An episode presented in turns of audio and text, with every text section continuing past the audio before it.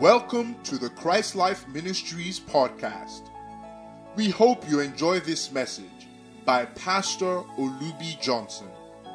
For more information about this podcast and our other resources, please visit spcconline.org. God bless you. You may be seated. Tonight I have a prophetic landmark message that I'm going to be sharing. It's for our benefit and for the benefit of the church.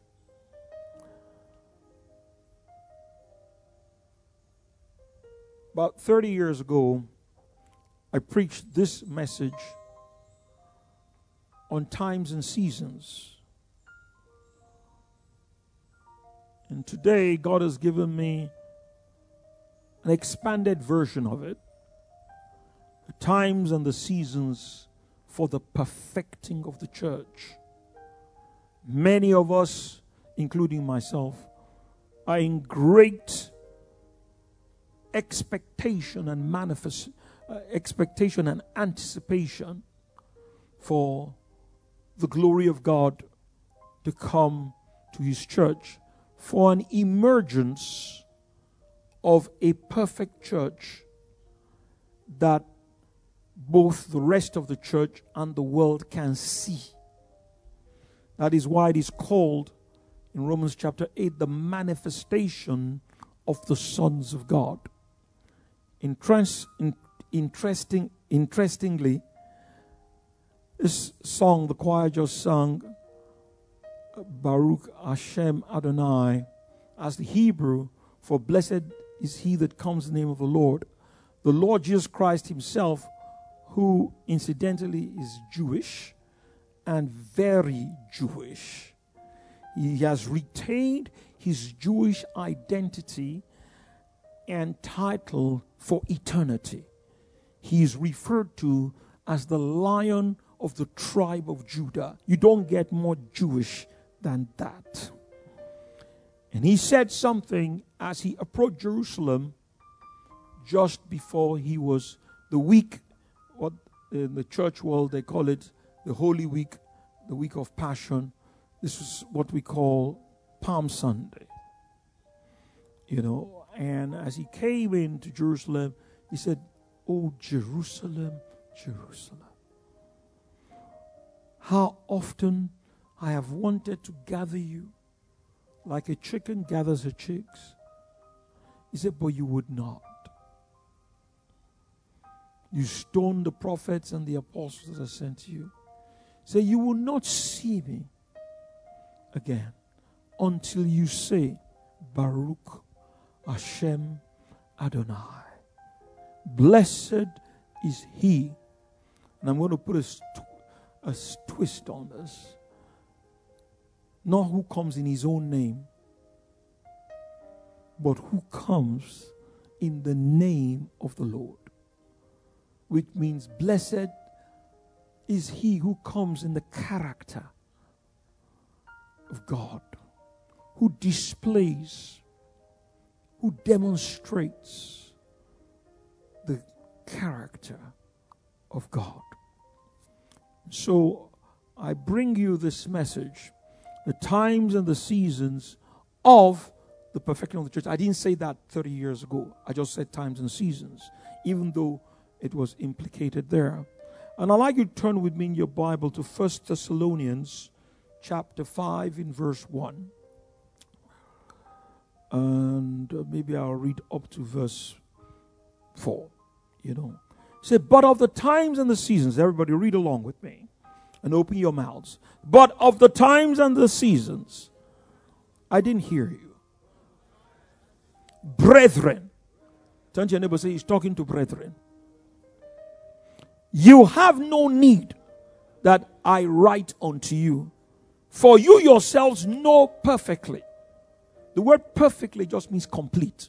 It doesn't mean they know everything, and I'm going to, as I'm going to explain during the message.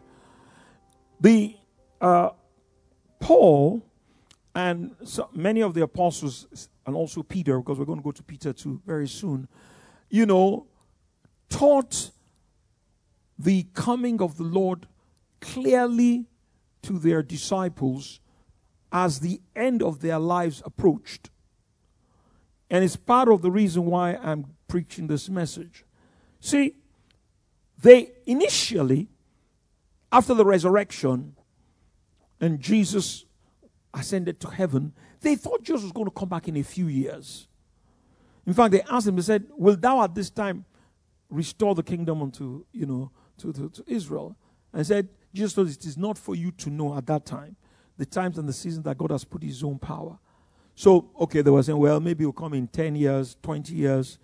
So initially, all the apostles, you know, that's what they believed. As they grew spiritually, God began to show them by revelation and from the Word of God that the time of the physical return of the Lord Jesus Christ was not going to be in their lifetime. That it was still two, three millenn, two millennia, two thousand years down the road. And for this reason, Peter tells us in we're going to go there, but I'll just say it. You know, he, he said that you know, don't, don't, don't be ignorant of this one thing that one day with the Lord is as a thousand years. So don't be in a hurry. In other words, he's coming, but it's not going to be as quickly as some of us think.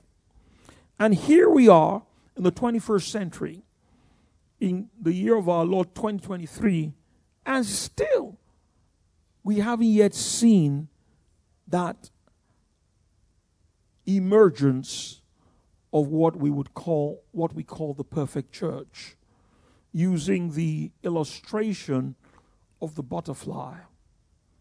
You know it starts as a s- small seed then it becomes a caterpillar. It doesn't look anything like the butterfly and that's what we see in the church. Then it goes into the pupa stage you know where there's not too much activity but a lot of internal transformation and then it gets strengthened and breaks the cocoon of the pupa, and then the butterfly emerges with the beautiful colors, and everybody can see it. That emergence is what is imminent. So Paul says to them in verse 2 For yourselves know perfectly, perfectly just means there completely, and I'm going to give that to you in a few minutes that the day of the Lord so cometh as a thief in the night. For when they, now they are not the brethren, they are the people in the world, or what we might also call, you know, they are people who are not born again, or people who are born again and are ignorant, who are not spiritual. And you have a lot of that in the church. Paul told the Corinthians and said, I couldn't speak unto you as unto spiritual, said, but as unto babies. So they were in the church, but they, they didn't have a lot of understanding about uh, these things.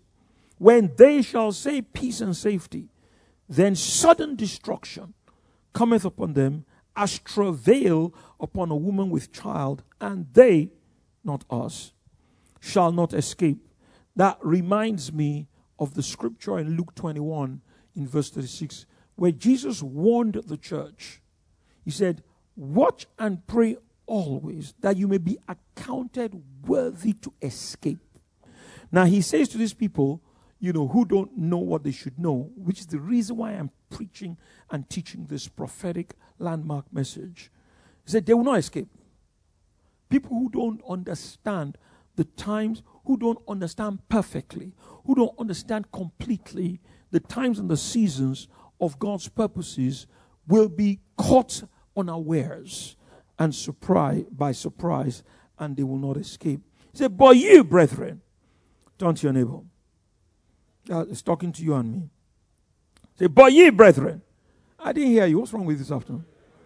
Are not in darkness, that that day should overtake you as a thief. You are all children of light and children of the day. We are not of the night nor of darkness. Therefore, therefore, therefore, let us not sleep as others, but let us watch and be sober. What is Paul telling us here? Some people will be caught by surprise, but there'll be some who will not be caught by surprise. He said, But you, he said, for he said, you, you, you, you are not in darkness. The day will not overtake you as a thief. See, that's why you must, you know, uh, like I've said so many times, prophetic teaching, you know, is actually the highest operation of the prophetic. It's not visions and dreams, like pe- some people try to, you know, uh, advertise. It's not. And you see that from Moses. He's, he's told Aaron and Miriam, he said, When I speak to prophets ordinarily, I speak to them visions and dreams in similitudes. He said, But my servant Moses not so. So I speak to him mouth. The, the, the, the, the English says, you know, face to face. The Hebrew says mouth to mouth. It's the word, you know, that brings revelation. And that's how Jesus taught. Jesus taught he would use parables, he would use prophetic types and shadows to teach in a clear, with clarity and purity and quality of content that will make you not confused. You know, all those people with visions and dreams, you know, you know, sometimes they don't even understand the vision themselves. They don't understand, and they have to have somebody to come and interpret it for them. And sometimes, even after it's been interpreted, they're still going to need somebody with a apostolic, Josephic uh, uh anoint, uh, wisdom anointing to show you how to apply it.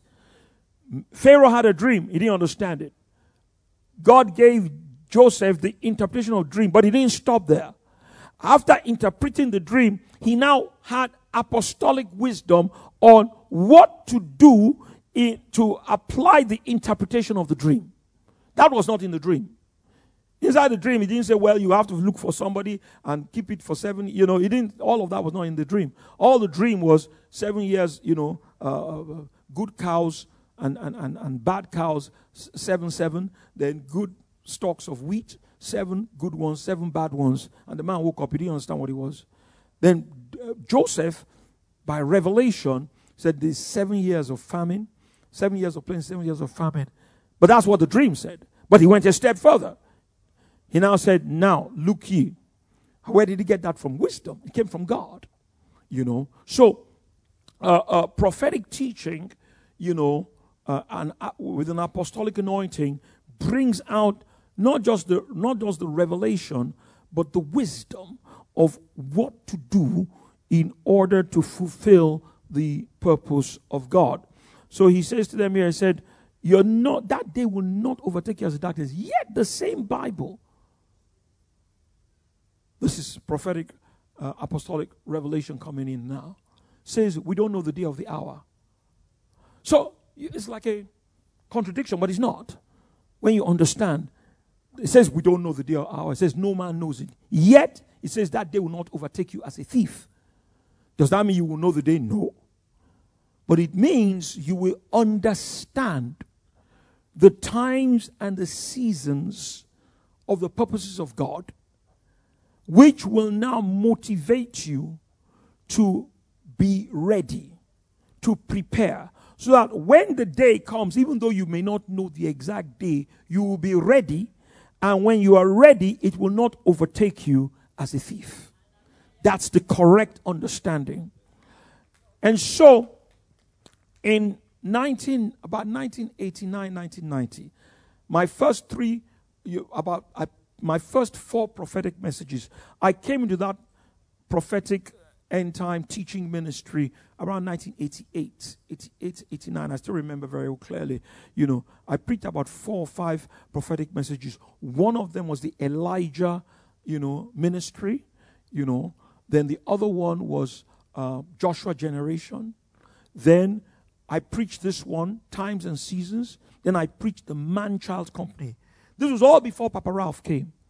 Then 1990, Papa Ralph came and taught on perfection, and he now confirmed all the things. Uh, in fact, people were screaming and shouting in church. I can never forget that day. You know, people just ah, Pastor Luby, you know, you know, because Pastor Ralph, Papa Ralph was just saying the same things I was, I had said, you know, and then of course he amplified them and clarified them. So, in 1919, I preached that the end time is to be characterized by three jubilee cycles. Jubilee is the year of release. Jubilee is 50 years. Because the uh, feast of Pentecost has already been fulfilled. It was fulfilled on the day of Pentecost. But there's a third feast, which is the Feast of Tabernacles. And that Feast of Tabernacles has three seasons, three parts. The first one is trumpets, where they blow the trumpet. You find, you know, I, am not going to go into all the scriptures, you can check me out. You know, the second part of uh, you know, on, on, on, the 10th day of the seventh month, they'll blow the trumpet. On the, f- on the, um, sorry, on the first day of the seventh month, they'll blow the trumpet. Then on the 10th day, there's the day of atonement. The day of atonement, its, its essence basically was, you know, the high priest will take the blood of an animal and go into the holiest of holies, and he will cover the sins of Israel for another year in the Old Testament. You know, in the New Testament, Jesus has already done that forever. You know, but so in the New Testament, we're talking about atonement, it was it's talking about the removal of the sin nature from the church. You know, that's what the Day of Atonement would represent today in the New Testament. Then the third season was the season of the Feast of Tabernacles itself, which was called also the Feast of Ingathering. And it was supposed to be, it's supposed to be a time where there will be an ingathering of two things. One, an ingathering of the fruit of the Spirit, which is love, or there will be clarity of teaching on the perfection of the love of God and the practice of it. it this precedes the ingathering of the nations that is uh, described in Isaiah 60 where it says, you know, arise and shine, you know, and, and, and, and, and, and the forces of the Gentiles and the nations. There's going to be an ingathering of a harvest of disciples from all the nations of the world, every type, tribe, tongue, and kindred. But it is preceded by the uh, ingathering of the fruit of the Spirit, which is the love of God, which is what will now cause the Spirit without measure to come upon the church that will now bring about the ingathering of the nations. And I, by revelation, I said that the end time has three jubilee cycles corresponding to these three parts of the Feast of Tabernacles. The first one was from about 1900 to about 1950. Everybody say about. Say it again. See, true prophetic teachers and apostolic teachers understand that you cannot be dogmatic when it comes to end time. And God gave me personal revelation of this. All these things I taught them, you know, in those years, in the 80s and in the early 90s, and when Papa Ralph also came, you know, amplification, all of that. If you look at a shadow, you know, depending on the light that's coming, sometimes your shadow will be longer than the actual body. Sometimes the shadow will be shorter. That's exactly how you interpret types and shadows. So that's why I use the word about. And that's exactly what happened. In 19, the, 1900, into New Year's Day of 1901, in Topeka, Kansas, the uh, Holy Spirit came upon people in a Bible school, uh, in a Bible school, you know, um, that was con- uh, conducted by a guy called Charles Parham, and they began to speak in tongues. Now, tongues is the trumpets of the New Testament. You know, I, I see people in New Testament use, using shofars and all, and I think it's good for historical reasons and all of that. But that's not what it, the trumpet is your tongues. The Bible says that in, in 1 Corinthians chapter 14, it says, If the trumpet give an uncertain sound, who will prepare himself for the battle? Talking about speaking in tongues. In Isaiah chapter 58, it says, Lift up your voice like a trumpet. So the trump, the New Testament trumpet is not a physical shofar, it is the speaking in tongues. And that happened. Then in 1906, five years later, that was about. There was another outpouring of the Holy Spirit in Azusa Street in California, in, in Los Angeles, you know, and they began to speak and pray in tongues. And then it began to spread all over the world. And people began to speak in tongues, praying. And this long before Ken Hagin was not even born until 1917. You know, people like Ken Hagin came in later and others, you know. And those first 50 years, the purpose of those tongues was fulfilled. Because if you go back to the Old Testament shadow, or, or, yes, the Old Testament shadow, you find that the trumpets, you see this in Numbers chapter 10. Again, you can go and check me out. You know, that the trumpets had three or four purposes, two or three purposes. I'm going to major on the ones that concern us here in this message. One of the reasons why they you blow the trumpet, this is in time of Moses during the after the Exodus and the children of Israel were in the desert and they were going towards the promised land. Anytime they heard the trumpet, they, they had different sounds. When you heard a particular kind of trumpet, it will cause for the gathering. It means that everybody should come to the door of the tabernacle because God is wants to say something. He wants to give them an announcement. So, uh, because you know, you had three million people, six hundred thousand people, so everybody had tents. So the camp was large.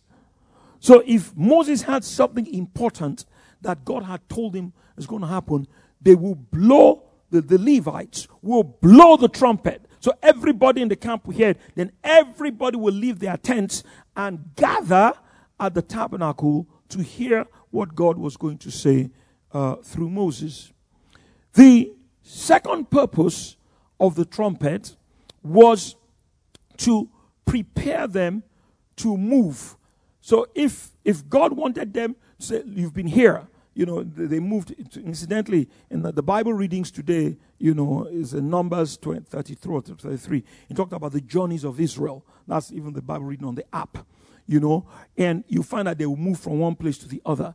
Sometimes they will sp- spend a day in a place. Sometimes they will spend two months. Sometimes they will spend six months in a particular place. Then they'll, when you hear that particular trumpet, it's not just for the gathering, it's for the movement.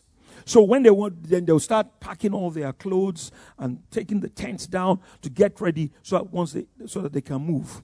The third purpose of the trumpet was in the day of battle.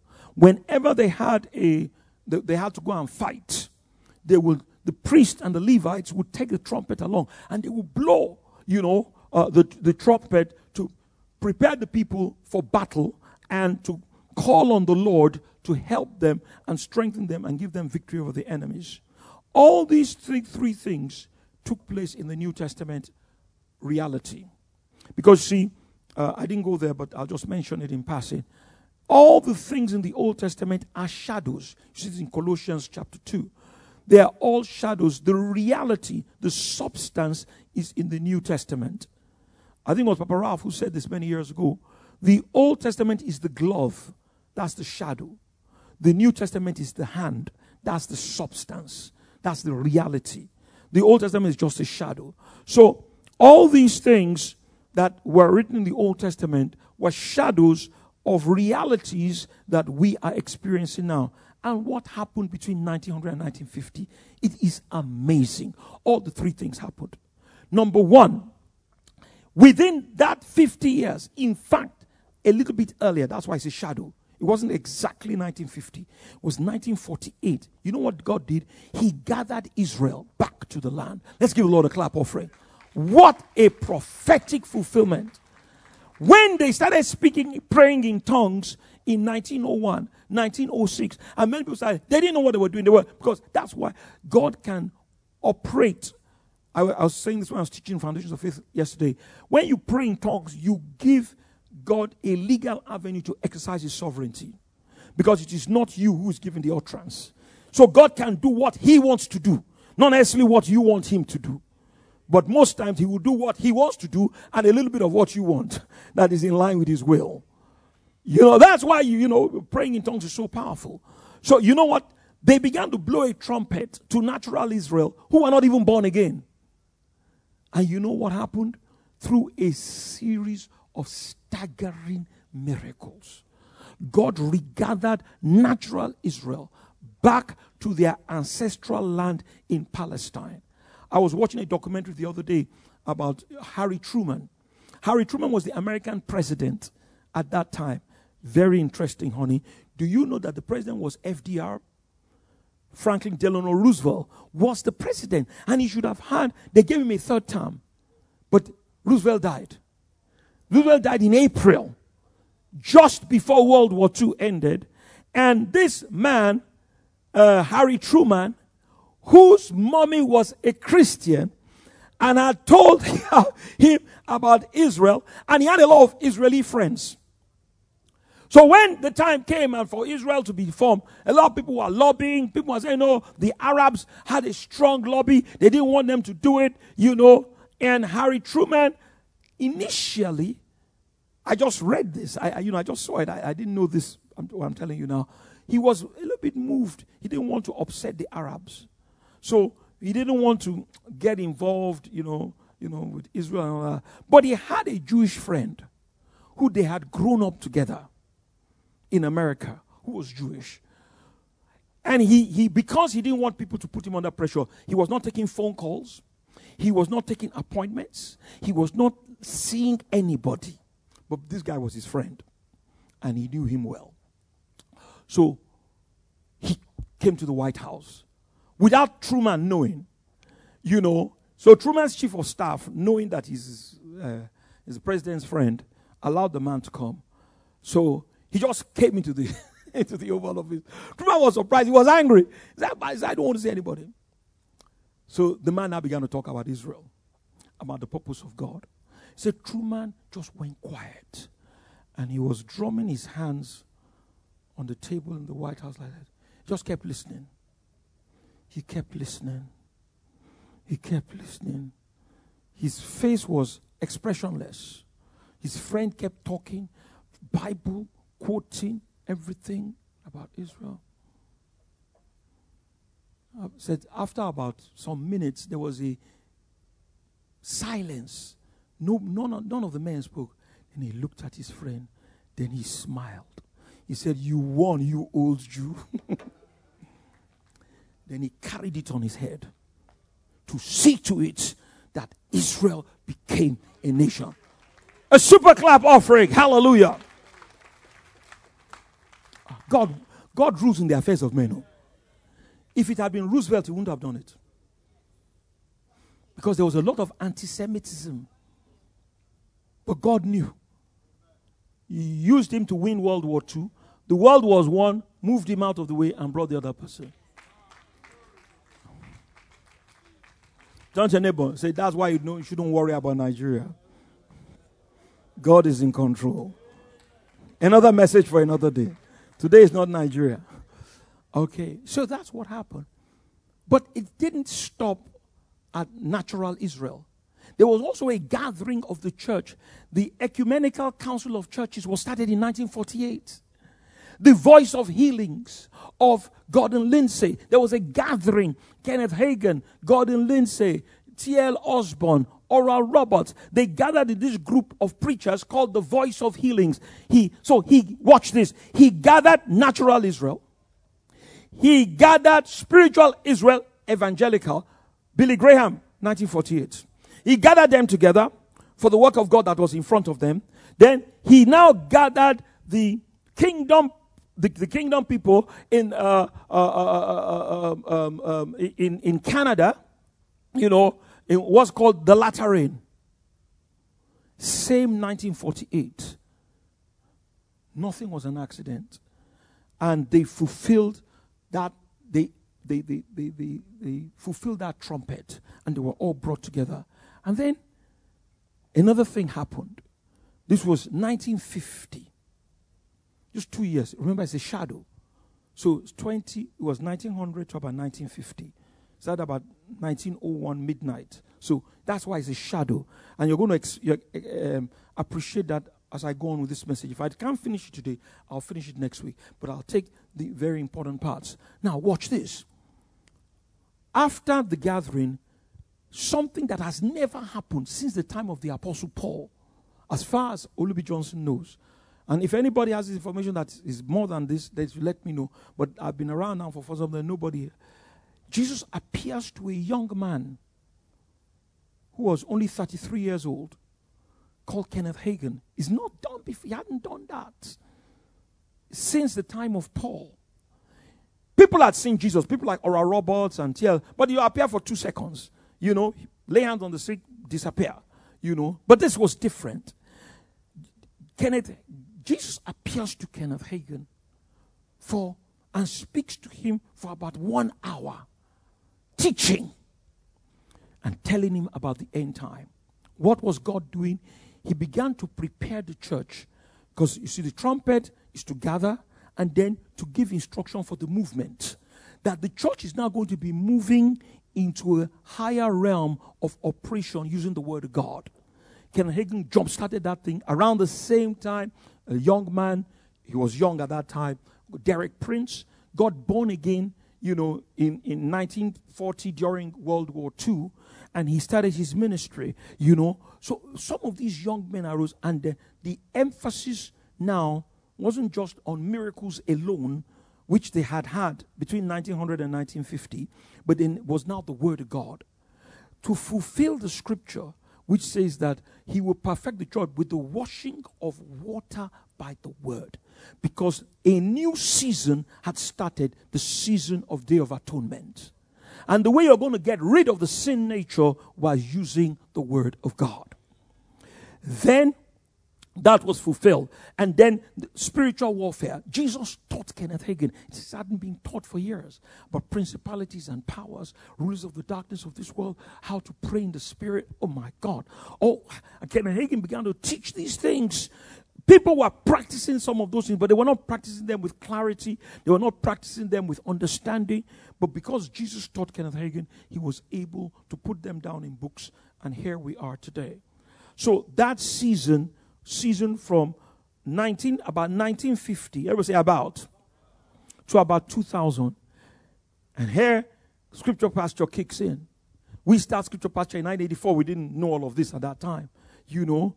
And then the first few years i was just an ordinary teacher pastor and teacher. I taught life scriptures healing deliverance you know prosperity. Everybody loved me Thank you for listening to this podcast. We believe these words have empowered you to live a victorious, transcendent life in Christ. Our mission is to equip God's people for service and build up the body of Christ until we all reach unity in the faith and in the knowledge of the Son of God and become mature, attaining to the whole measure of the fullness of Christ. We encourage you to enjoy and share from thousands of resources, including books, sermons, prophecies, and articles available on our website, spcconline.org. Thank you, and God bless you.